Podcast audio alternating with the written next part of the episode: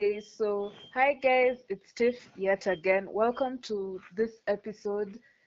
It's cold outside, but this episode is going to be hot because we, we're having a guest who's going to answer our questions regarding design recruitment. I mean, recruitment for design jobs. So I'm really excited. I'm not really good with intros, but could you in, could you give yourself your own intro and introduce yourself to us and tell us more about yourself, what you do for a living, and how you serve humanity. All right, thank you so much. Um, my name is Cavendish Mwangi. I am a lady who wears many different hats, but for now you can say that I'm mainly in the recruiting industry, recruiting um, tech talent, and that also tends to involve design talent as well. Wow, Um, cool. Aside from that, I am also a designer and a UX researcher, so I have a bit of background in regards to that. cool. And um, like throughout my life, I've tried many different things, and I think that has instrumentally, you know, taught me and given me diverse skills that have helped me to navigate um, this 21st century. So yeah, in a nutshell, that's me. Wow, that nutshell is big. yeah, thank you. cool. And that's really nice because I've been having, like, in our community, we've been having so many conversations ar- around landing jobs. And Mhm. these days, it's just kind of like a gambling kind of game because we're wondering, number one, like, Mhm. why like you come to an interview you do an interview whether it's online or for example a face to face then Mhm. a few weeks later you see the same job being re-advertised. Mhm. that leaves us very confused and hurt. Is it our fault?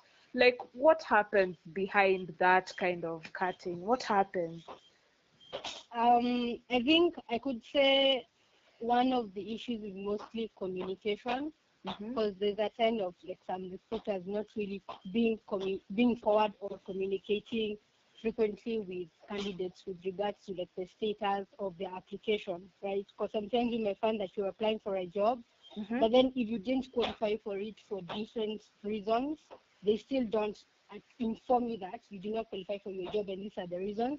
So that at least you have data points that you can work towards for your next next application, right? Because um, in as much as we may not like it, rejections are always gonna be there, and they're gonna be different reasons. Maybe the hiring managers in that company did not see you fit enough, or they did not see that you fit into your culture, so they decided to forego you. But then it's the responsibility of the recruiter to come and inform the candidate that you either um, went to the next stage or you did not, and these are the reasons. So sometimes the reasons why you find um, people not really like feeling like it's sort of a gamble right now is the fact that recruiters, especially locally in the African continent, don't tend to really communicate a lot with their candidates with regards to um, especially those who didn't manage to get to the next level, they don't tend to communicate to them. They just leave them hanging. So you either have to find out for yourself um, whether the opening is still there or like what really happened, right? So the problem, the main issue is communication between the recruiter and the candidate who really didn't make it or didn't manage to go to the next stage of the interview. Wow, that's a really good answer because hey, we- are left hanging out here. Imagine you apply Mhm. for a job, yani you prayed for it, you did the interview. then sometimes they're courteous enough, you know, you guys are courteous enough to tell us, oh, unfortunately, we didn't, we went ahead with another candidate, or unfortunately, you did not fit this position. Mm-hmm. then the next day or the next week you find the same job being advertised on linkedin. It's very confusing but at least you've ironed it out. It's a Mhm. communication issue altogether Yes, and you know, it also tends to affect the relationship that recruiters um, build with the candidates that they're looking for. Because if you're the kind of recruiter who always leaves candidates hanging, I don't think the same candidates would like it if you ever approach them with a certain opportunity, right? Because they, they have the hesitation that you're going to end up leaving them hanging high and dry. They do not qualify for it. But Yeah. those recruiters who always who are always in the habit of you know being in communication with the candidates and updating them on this and that, those are the kind of recruiters that candidates tend to gain some level of trust and they're always open to them in the event that they reach out to them with like certain opportunities. So I think that's something that you know recruiters should also be aware of. And as a should des- point that out. oh, okay, okay. And as a designer, like if I Mhm. see a job being advertised, is it a warning bell to stay away, or should I just take my chance and reapply? Um, I've had someone ask me this question again, but it was more from like a, a, a software developer's job. Mm-hmm. Um, and for me, I'm always I'm always advocating for people to try again, right? Because you may never know if they are working with a different recruiter. Because sometimes with these companies, they usually work with different agencies. So you may apply again, and your application may land on a different agency, and a recruiter who may look or analyze your profile differently than the other one. So I'm always, um, you know, encouraging people to like reapply. If you really want the job, just reapply for it. Right? Cool. Um, if, yeah, if you did not get any updates before in regards to your status, just apply on, um, for it. Maybe even this time around, the internal team itself are the ones that get to go through the profiles directly and not necessarily the recruiter. So it's always good to give it another shot. You may never know what happens. Cool. So we've landed the interview, or first of all, let's just take a step back. We are applying for the job. We've seen the Mhm. requirements, and sometimes those requirements are A. You just look at them and you're like, what? You have the skill, but sometimes the experience is like a mismatch. Like, Mhm. there's someone who asked, why do you ask for two to three years experience for an entry level designer? And someone else Mhm. seconded that question by bringing up a different question in that same nature. Why do recruiters ask for anywhere between three and five years of experience for an entry level job? Like, you have the skill and it's an entry level job. It doesn't make sense. Isn't there room for growth and development? Um, so I'll answer it like this, based on what I've observed so far. Uh-huh. There are a number of reasons why an entry job requires like a certain number of years of experience. Mhm. Um, so first of all, listing years of experience requirements usually help employers to narrow the job applicant pool, right? Because in a normal scenario, if a company posts entry level jobs requiring zero experience, they Mhm. get flooded or they could get flooded with unqualified applicants, among some of which, whom of them do not even know the first thing about the industry, right? So the, there is, the first reason they usually do that is to help them to narrow the job applicant pool. And then secondly, the definition of entry level, it varies from job to job, um, company to company, and industry to industry, right? So to some Yeah. companies, an entry level applicant should come with some experience. So that can be an internship or like a project that you did on your own. Others may be more willing to hire someone with literally no experience. So it's all pretty subjective. Um, it's just how like the current state um, of it is. But if, just because you're finding that some companies require someone to have like some level of years of experience, doesn't mean there aren't companies that are open to taking you in um, with no experience at all.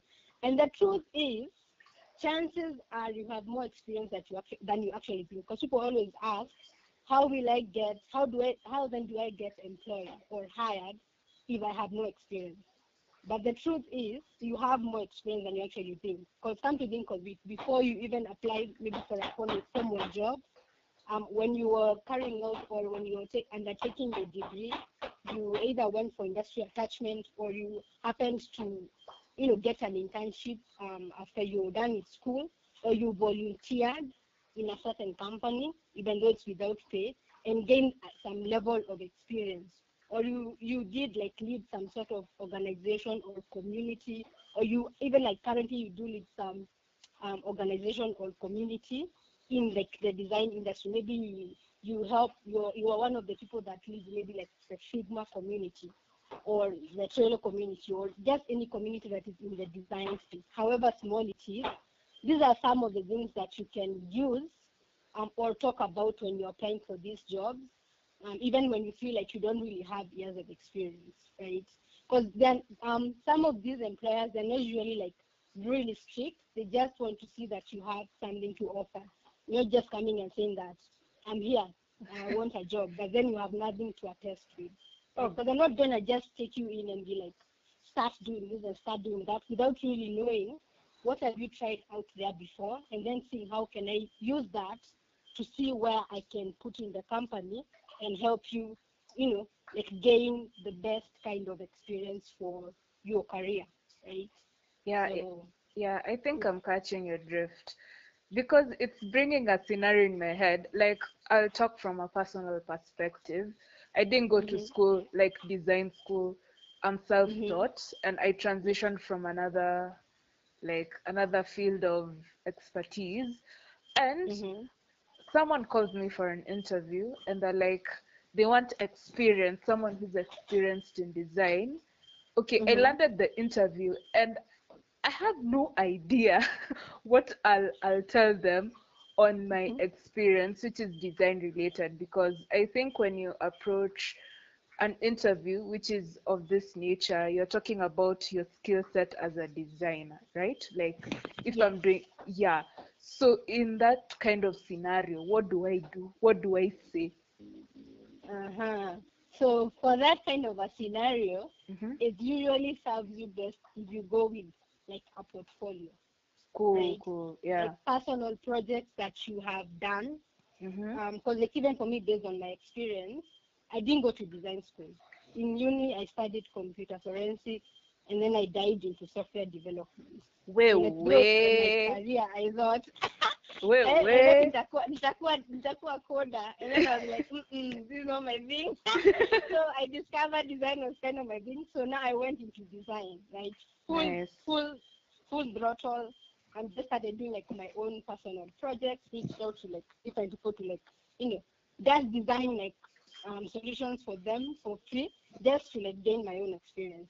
Then when someone reached out to me with la, with a design job opportunity, the only thing that I had that I could show them was my portfolio, right? And that's where they saw like a potential and gave me a chance to, you know, to have um, an interview, right? So I could say if you don't have something else to show, like tangible, um, the best bet that I could um, advocate for is portfolio, and that is something that a lot of us as recruiters we always look for, because a resume or your LinkedIn profile won't really say much.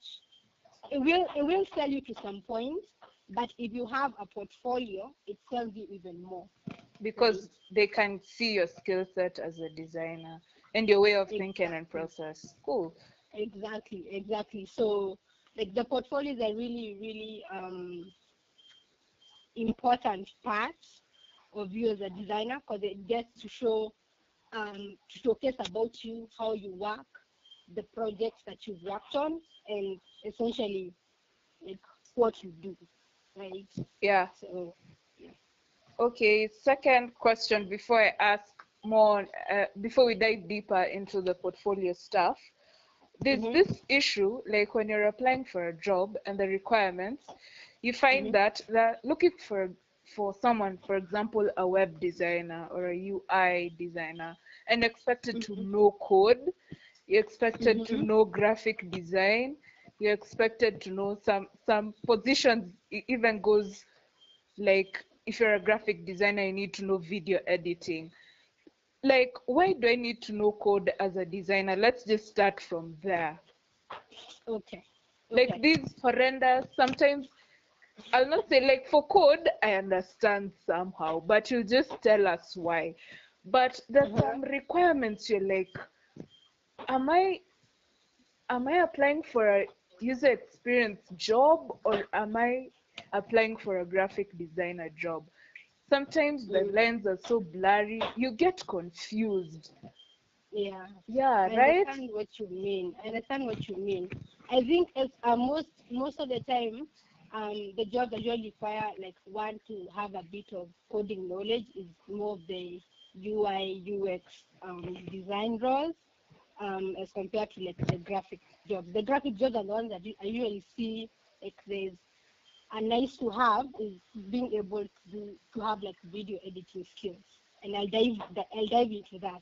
But let's tackle why um, these UX UI designer roles usually like it if someone has a bit of coding knowledge.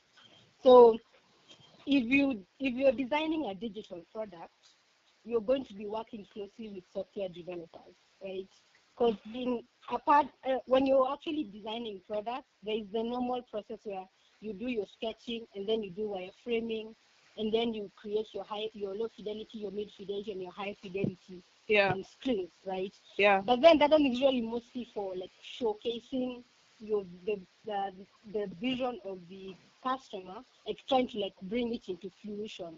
Yeah. So when the client approves the design, there is another design phase that we proceed to that it's called developmental design. So this is where you create your designs for development purpose.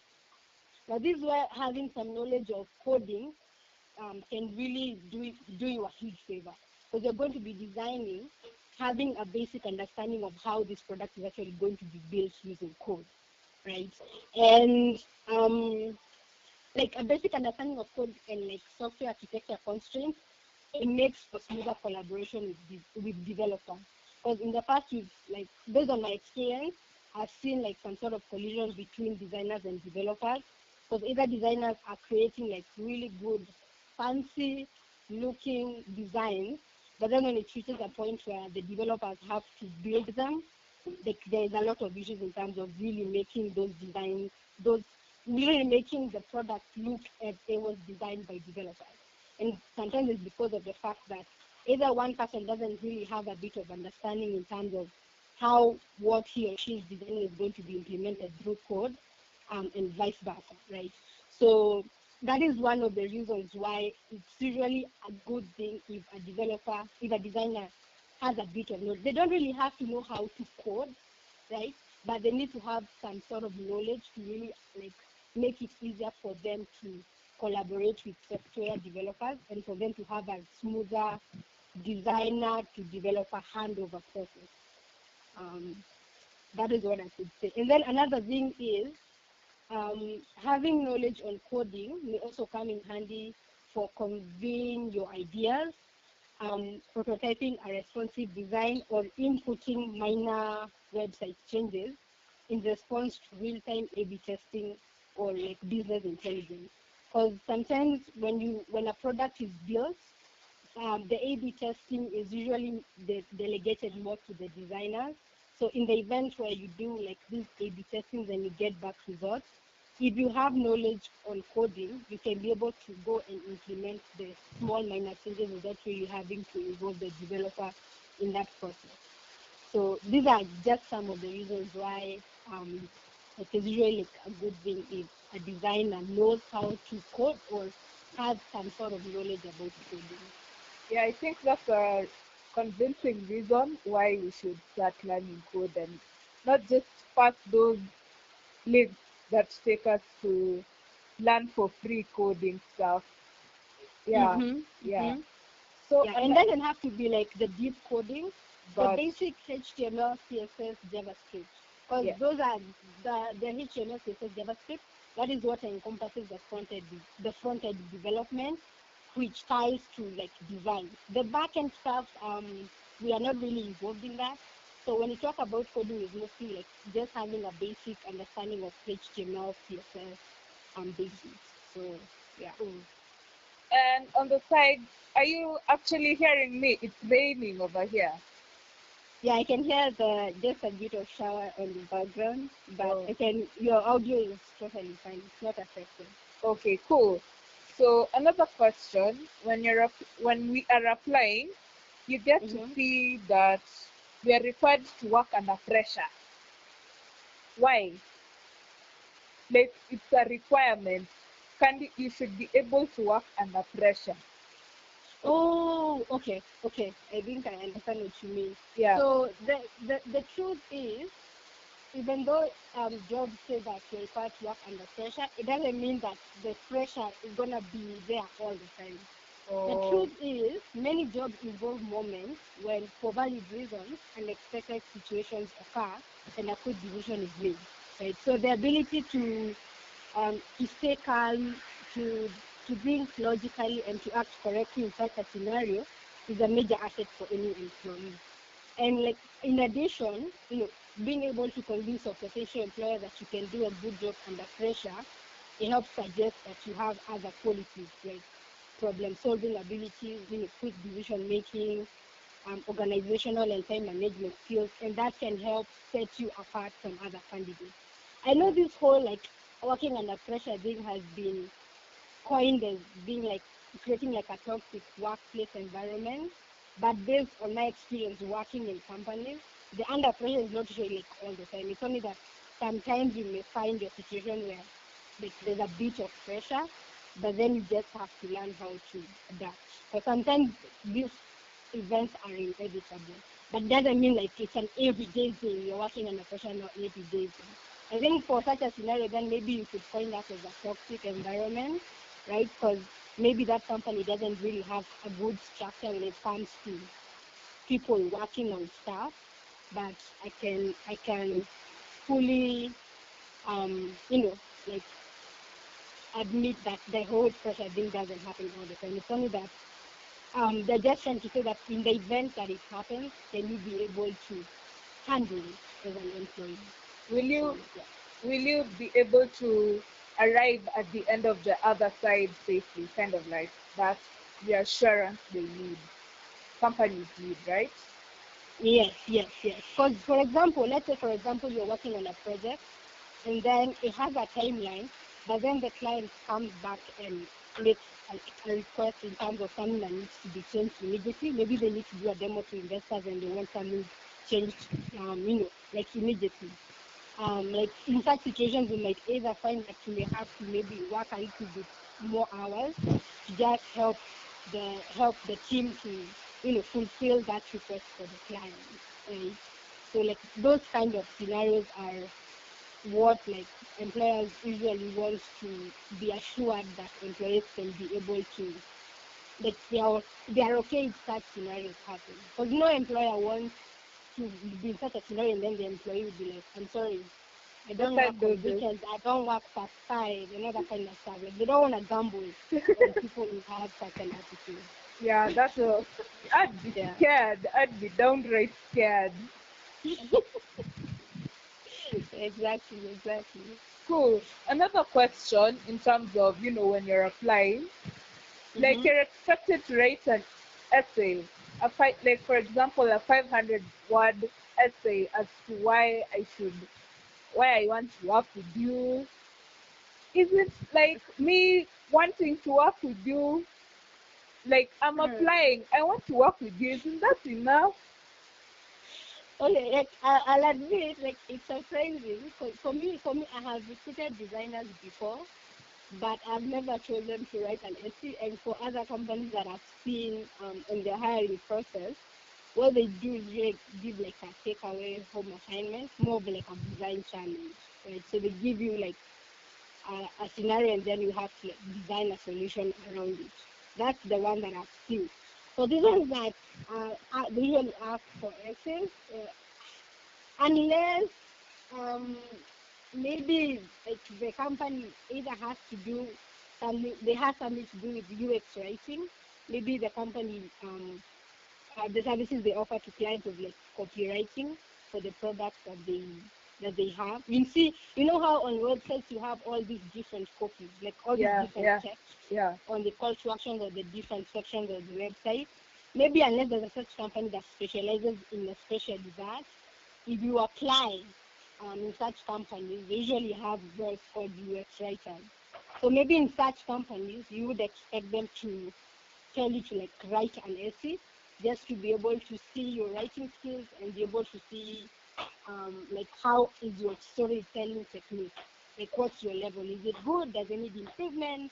And etc but it's not like a thing that i see with a lot of companies.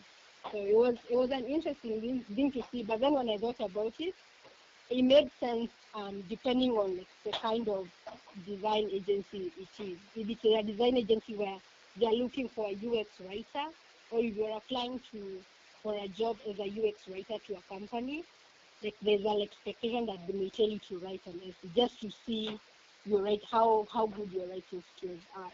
And I guess also how you how you communicate. And Mhm, I mhm. think you know communication is like the heart of human interaction. So exactly. if your words exactly. are going to touch someone's heart, I think the essay is one of those ways. So I, I, I think I'm catching your drift.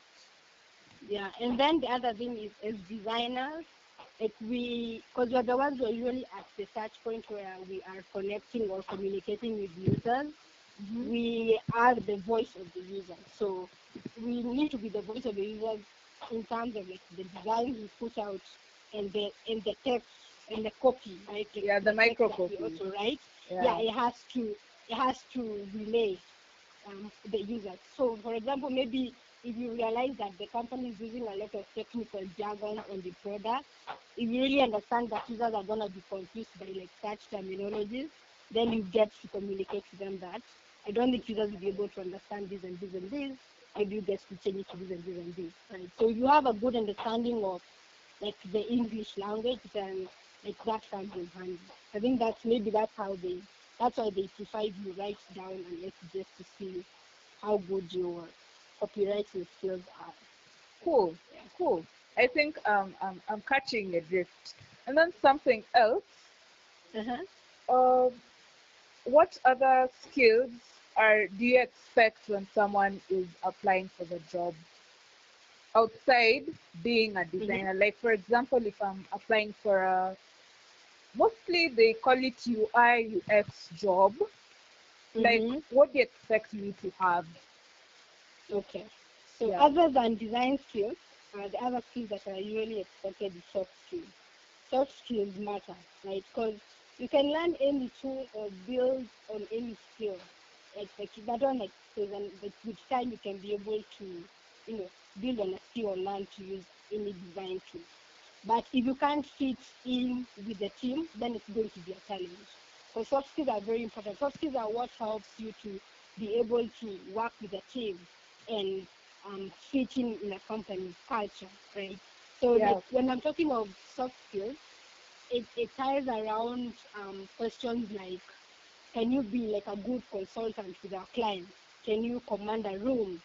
As a designer, can you be able to take feedback and critique well, or are you going to take feedback given to you personally and then end up affecting the rest of the project, right? So it's, it's a very, um, I could say it's a very important skill, like the soft skill is something that um, hiring managers usually look at, because even like for some companies, they usually prefer if you have like 40% skills, 40% skills and then 60% culture. They just want to know that you can be able to fit into their culture.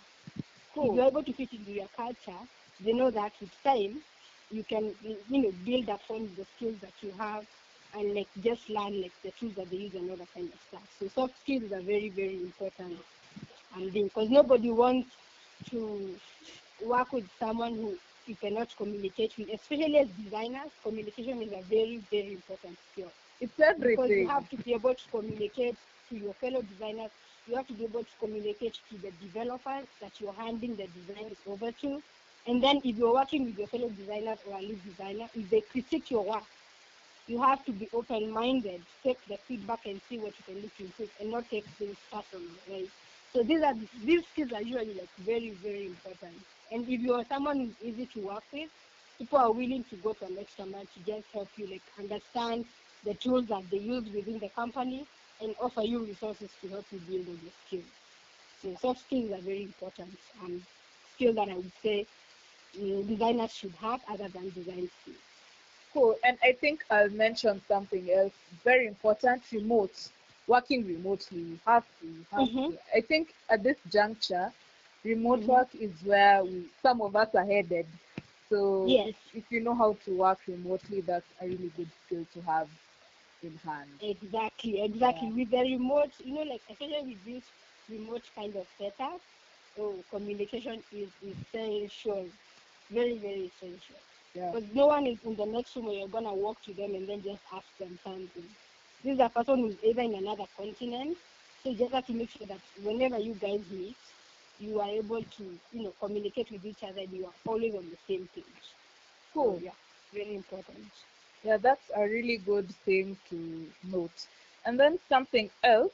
Do you feel Mhm. like, just as a by the way, do you guys use ATS, the application tracking system, when recruiting for design roles and shortlisting? Okay, so I've worked in, in environments where we didn't use an ATS and an environment where um, we've used ATS, right? So, like for the environment where we've used the ATS, yeah, I've, I've worked at such scenarios.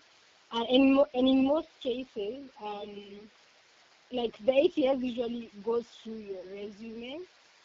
Um, so it usually look at like a different um, requirements, right? So if it notices that you don't have like some of the requirements that the, the job description um, asked for, and some of some of the ATS are usually like automated, so they end up um, removing your or rejecting your application rather, right? Um, so what I could say um, is, especially you're applying for jobs that like the, the your resume will definitely go through an ATS.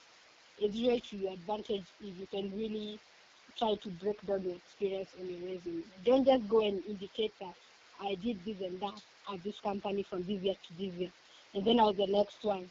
I did this in this company from this year to this year. Like you're just dating your the title and the year and the company, but you're not really breaking down what you did at that company.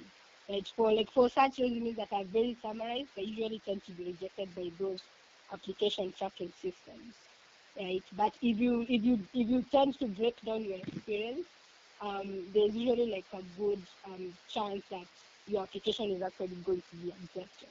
Because in as much as they're, automated, the, the recruiters also do go through the resumes themselves just to make sure that there's a valid, like, they were valid enough or legit enough to either be rejected or advanced to the next level. That leads me to a question. I'm very curious. Like, Mhm. I'm inexperienced. I don't have experience. So there's nothing much I can put Mhm. under the experience belt because under the experience you'll now have these action action words you implemented, you directed, you designed, you developed. So how am I going to make the cut if like I don't have experience? All I have is skills. Mm. Okay. What I can say is, especially for design applications, most of them are usually like reviewed. Um, like they usually like more reviewed instead of being taken through the ATS system. Because for the designers, it's really you can it's not like the like for for tech jobs you can just like the system can just track like what they have put down under the skills section. But like for designers, it's really hard to grasp that. So most of the time, what people or the recruiters or hiring managers usually look at is see if your resume has a link to like a portfolio. Like if your, if your resume has a link to a portfolio and they go and see that your portfolio is good, they will advance your application to the next stage. So, but if you if you if you just got a resume but you don't have um, an application, then you don't have a link to your portfolio, then there's a higher chance that your application is going to be rejected. So you see, the, the truth is, the Uh-huh. resume will tell you like completely. It will, like, I need to see in a because the thing is, how will I even know that what you said on your resume is true? Like you, I need I need to see like an actual project that you work on, even though it's one project in your resume. When you if I invite you for an interview, I'll, of course I'll ask you if you have any other projects that you've worked on that are not necessarily in the resume, and I'll give you an opportunity to um, to showcase those projects, right? But at least one project just um, convince me of what you actually wrote in your resume. cool. So you see, guys, we need to put a portfolio link in our resume. It will really help. Yeah, a Mhm. clickable one, right? Yes, yes. And something else. Um, what common blunders have you seen so far time and time Mhm. again when you're reviewing resumes and portfolios for design role applicants, Mm-hmm. what are the things we Um, should stop doing? So I think I could say one one the one thing that I've first noticed, especially on resumes, is candidates not like breaking down their experience, right? Because sometimes like, if you work as a designer uh, at a certain company, you can kind of like you know break it down in terms of you know I worked I worked on certain and certain projects. I designed you know like I talked to users and designed flows and did user journey mapping and all that kind of stuff just to like show that you you know what you're actually talking about, right? So some the one thing or the blunder that I keep seeing is candidates not detailing out their experiences on their resume or their LinkedIn profile. And like that is really a sad because like the resume or your profile is the first stage of you selling yourself. You really have to sell yourself before I even go and look at your portfolio. Like show me you have at least some level of potential. So that when I go and look at your portfolio, I'm like, yeah, this one I can definitely invite for an interview. The other thing that I usually see, and then is mostly um, pertaining to portfolios, is um, like candidates not like breaking down their project. So the candidates usually go and just write the project and then write a summary of the project and then maybe link just if the project is a live project, then they link the, pro- the they attach the link to that project. You did not go to an extra mile to really break down how you really tackle that project from the beginning to the end. So that's another blunder that I usually see because when you're looking at portfolios, you're trying to, I'm trying to look at, you have an understanding of the design process? And you need to use your project to showcase that you have an understanding of the design, um, of the design process. So that's another blunder that I could say I've, like I've noticed, um, like candidates do over and over again. You have a portfolio, but then the portfolio is not telling you because you've just listed your projects, but you haven't done much other than listing, yeah, other than listing those projects. So, yeah. Cool. And a quick Mhm. question. Um. Is it acceptable? I, I don't know. Just someone someone asked, is it Yeah. acceptable for people to copy other people's designs and put up in their portfolio? So if I see something hot on, for example, Dribbble or on someone's LinkedIn profile, and I'm like, oh, I like I like that. Let me take that and put it in my portfolio. Or in the case of a graphic designer, I really like Mhm. this logo, and I'm like, man, I want to showcase this in my portfolio. Is it okay? Because No. as design as designers, you know, we Mhm. we this inspiration from different places, and yeah, like I know it's wrong, but is it? Um. Yeah, someone was wondering, but I Okay, I I I'd can, say I can it's not okay. Uh Uh-huh. I I'd say I can answer it this way. Uh huh. Uh, like if you if you if you create your own or if you if you do if you create some design having been inspired by someone else's work, that is not wrong. But going and taking somebody else's design and then putting it up in your portfolio, like that's wrong. That Okay. that that is very wrong. And you know the the bad thing about that is like you may even attract um you may end up attracting the recruiter or the hiring manager like with your portfolio based on whether they're seeing that. Maybe they not they, they may not even be aware that that's someone else's design. But then they'll definitely uncover you very, very soon. Right? Because they may see that okay, your portfolio is very interesting, let me invite this person for an interview. Right? And then you're either given a design challenge to do, but then you end up performing very poorly at it.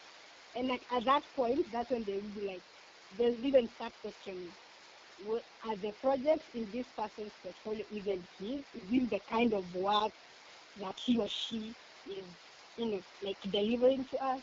Right? So it makes you like even more, like it can end up backfiring for you. Unless you're very technical, but I wouldn't advise but it can like it can end up backfiring for you like big time. But I have actually seen that where someone like we saw like the project that they had done, but it wasn't really clear whether he's the one who was leading the project or or like like the teammates that actually did that project, right? So the the, the, the portfolio was like really good. We invited the candidates the, we had the candidates do a design challenge. Then the candidate gave the challenge back to us. We looked at it, and then we had to go back to the portfolio and really see whether he's the one who did those designs or it was either one of the team members that actually did those this. Yeah, so I would say that um, like if you're going to like have design on your portfolio, then if they're inspired by someone else's design, it's fine. But put your own kind of styling onto it. Like put your own design signature on on whatever that you're putting up on your portfolio. And another thing that I would also advocate is if you put a project on your portfolio that you worked as a team, give credit where due. Don't say that you, you work, you guys work on a project as a team, but then you kind of you kind of assume that you're giving all the credit to yourself. Like just give credit where it's due, because it tends to show that you're a person who can work with a team. Cool. And you've mentioned takeaway assignments. It's just brought up some. I have a question. All of a sudden, Yeah. I've just thought of this question, and I think it's really important to ask. Mm-hmm. Mm-hmm. Like you're given takeaway assignments, you're given a problem to solve, and Mhm. maybe your designs are good, and Mhm. maybe they call you for the interview, and maybe you don't make it, and Mhm. then you find yourself in a position whereby they're using your design to solve that problem. It's actually a real life problem. What do you do Mhm. then? Of course, you'll cry, you'll cry, and you'll be shocked. But what Yeah. else? Because tears won't help me. What should I do? True, true. Okay. So like, and that actually um makes me remember uh, like a discussion that I've seen on Twitter several times, where people are always asking whether you know like designers should be given like you know take home assignments or design challenges to do. Some people don't think it's like an, an ethical thing to actually do, and I understand because of those fears where you end up designing like like uh, like for an internal project, they don't give you the job and you still end up using your designs. And I think that's one of the reasons that it is actually discouraged, right? But then at the same time, it's really hard for some companies to just take you in if they can't really gauge um, like your skills. And some of them usually use design challenges to do that. What what what I can say is some of the some of those situations are are are uncontrollable. As a designer, maybe if you feel that you're not comfortable in a like doing a design challenge that you'll be given by a company, it's totally fine to just back out and not do it and not proceed further with pursuing that job. If you're okay with doing it, just keep an open mind. Um, do it. You may never know. They might end up, you know, like hiring you out of it. Um, um, I don't know how, how many, I don't know how many, I don't think the, where they teach you design and use in, in their project something that has happened a lot. And it has happened sometimes, but I don't think it has happened a lot. Um, but I could say it's more like, it's more of a risk, right? Yeah, Because yeah. some, some, despite the conversations happening online, some companies will, co- will still continue using design challenges as part of their hiring process. And it's up to you as the candidate um, whether to either apply to those companies or not, um, and just kind of go with the flow. But what I could say, especially for like companies, um, like um, like com- a company that I've recruited for, like Mhm. they did use a design challenge, but it's not for like an internal product. It's just like a design challenge that you used to use for candidates that you're hiring. Just like a, pro- a standalone thing on its own that they didn't follow up in terms of like implementing internally, right? So whether a candidate passed or didn't pass, their work wasn't taken advantage of. I mean, not given like the given due credit. Right? So there are companies that usually do that, but then there are also those companies that just take people's work and don't give them credit. And it's not design alone actually. Even developers, the companies where they send you like a, a, a, a technical test to do to design a certain part of a code. Then they tell you you haven't qualified, and then the next time they're using your code to like implement a feature or something. Right? So it's something that yeah, it's something that has been happening.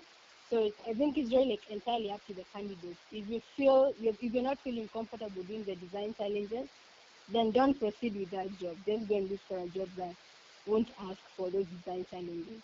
But I'm Um, desperate though. I don't, so I don't know if I'll have a choice. Yeah, the, the thing is, the thing is, it's most companies usually have technical tests for candidates. So if you don't want to do that, like, a, I don't know how many companies you'll find that don't offer it.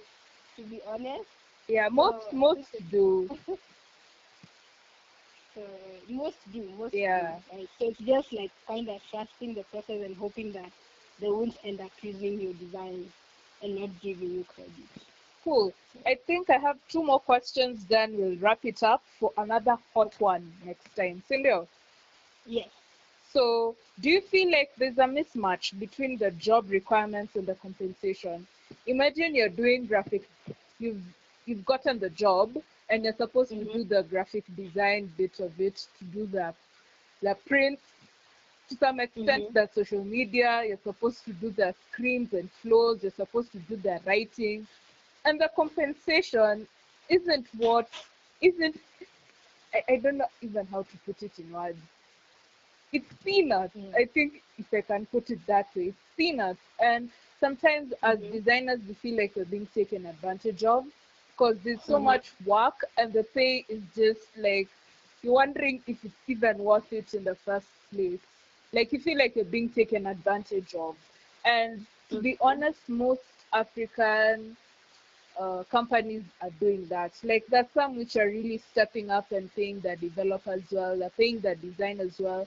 But on the Mhm. other hand, there's some companies which are just taking advantage of the talent and the desperation of of people who have been out here jobless and they're just going to grasp at any opportunity. So do you what what are your thoughts on this? Yeah, I could say yes, there is a mismatch between um, like the job requirement and the compensation. And like based even on that mismatch is what that is the reason why some companies tend to take advantage. Because like I feel like there are still some companies who haven't really um, gotten to a level where they need to understand that there's a difference between like a UX UI designer and a graphic designer to really like understand that these are two different jobs and you can't really pay them the same way. And then I think another thing that I could say is like the African landscape and, and like the, the landscape abroad are very different, right? Because like the same designer jobs like abroad, like they're paid like really well, but here the rates are very different, and it's like the kind of reality that we we have to like navigate and just educate these people to be able to see the value that UI and UX designers bring into different companies for them to really understand that these are jobs that need to be like, paid well. Because So the reason is because some of these people don't like give um, like designer jobs a lot of weight like they give developer jobs. And it's, like, a- it's a very sad reality. Yeah, because imagine I'm making a product which is going to Mhm. make you money, way more money that than you'll ever think of ever repaying me in a year, and you're not willing to invest in me. It's it's like really sad. But because Yeah, I'm yeah. desperate and I've been jobless and I'm Mhm. out here being haunted to get a job for the sake of getting a job and getting those peanuts I have to. And those ads are crazy. That work is a lot, but you have to. It's a really sad reality. Yeah, what I can say is like I would love for like design roles to like be paid better than what they're being paid right now. Uh, but I feel like there is a bit more education that ap- and appreciation that needs to take place for these people to like really see the impact that design people bring into the company. Like right now, I can say like designers designers are, uh, are actually like at a much better place than UX researchers. Going to stakeholders in a company and trying to enable them realize the benefits of UX research in a company, it's not an easy job, especially like in the Africa in the African landscape, right?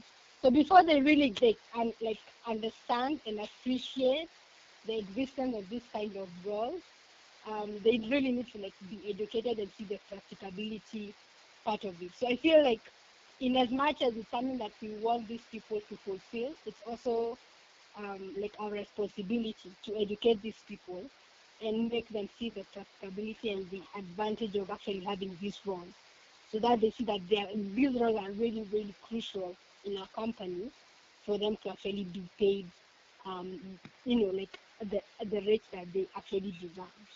So yeah, it's true, there is a mismatch Cool. between the job requirements and compensation, but mostly I would say in the African, in the African landscape, because I've recruited for roles um, like in the States, and that's a different story. Like those who are paid well, their compensations are really good for designers. They're living the American dream, like Yeah. for real. Living- I want, I want to issue is really. Uh, I was looking at like their rates. Oh my god, those guys are paid well. Just like wow.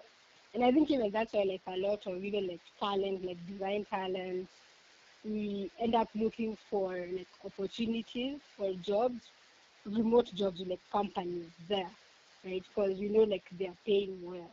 So you feel like your work is actually being appreciated. Sad but true.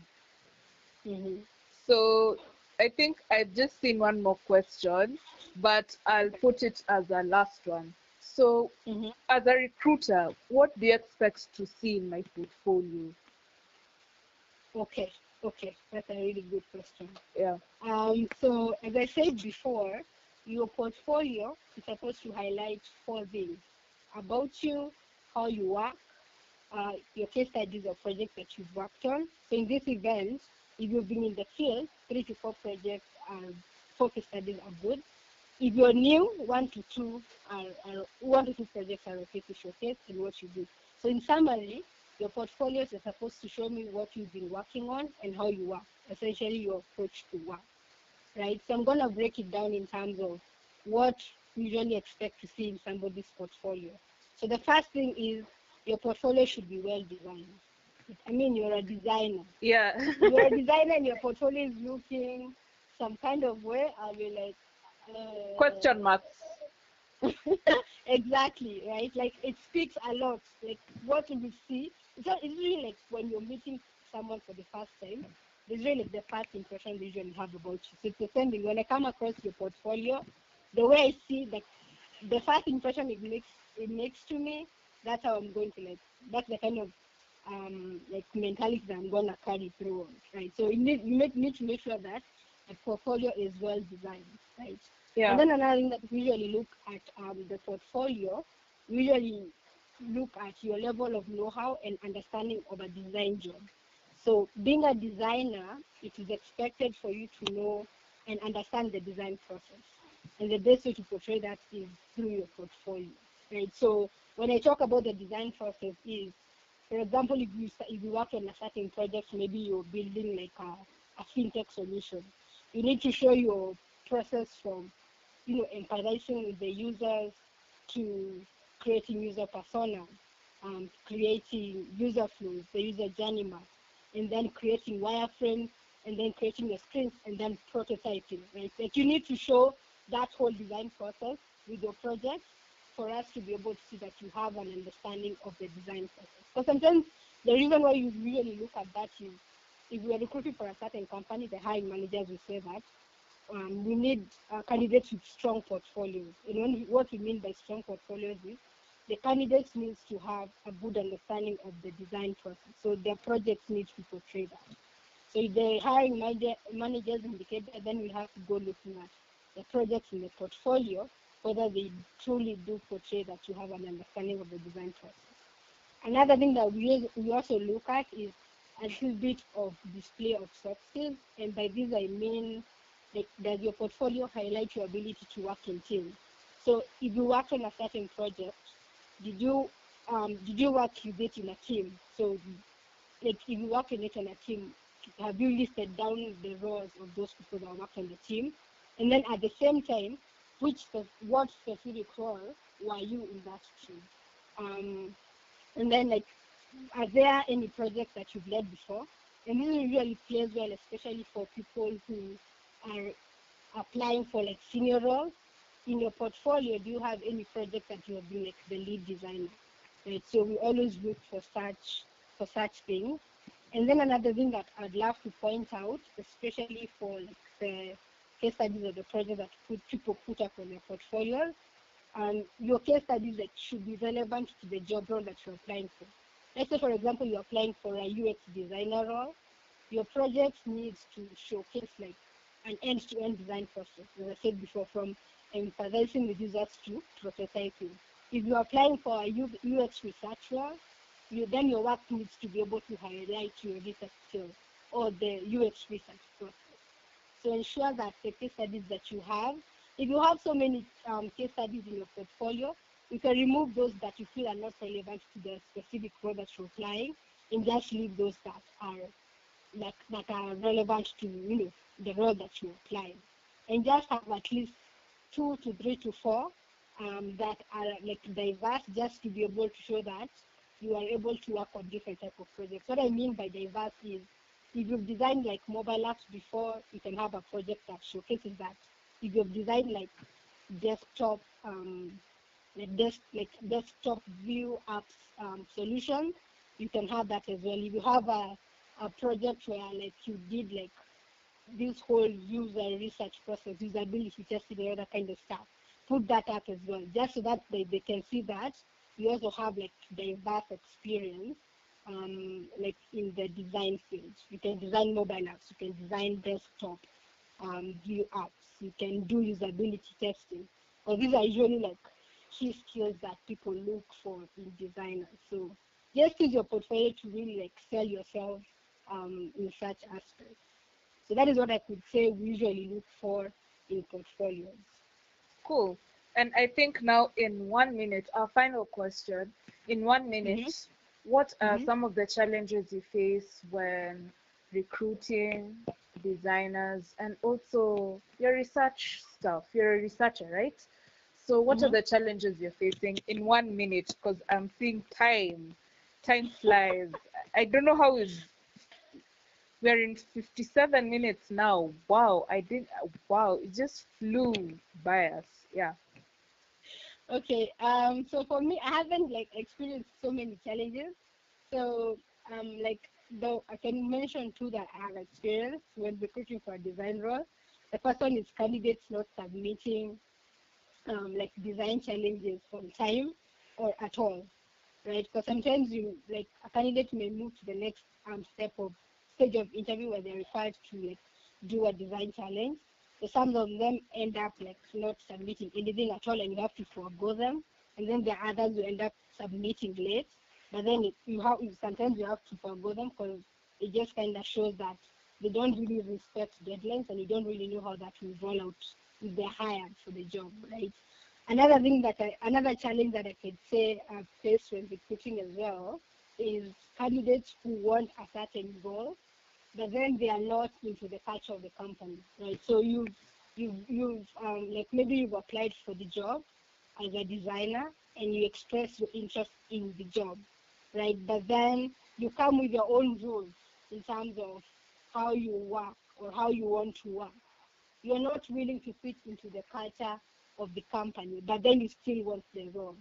So like having to explain to the candidate that this is the culture of the company, um, and if you can't fit into it, I don't think it's a good thing to like apply because you, you really struggle to fit into the culture.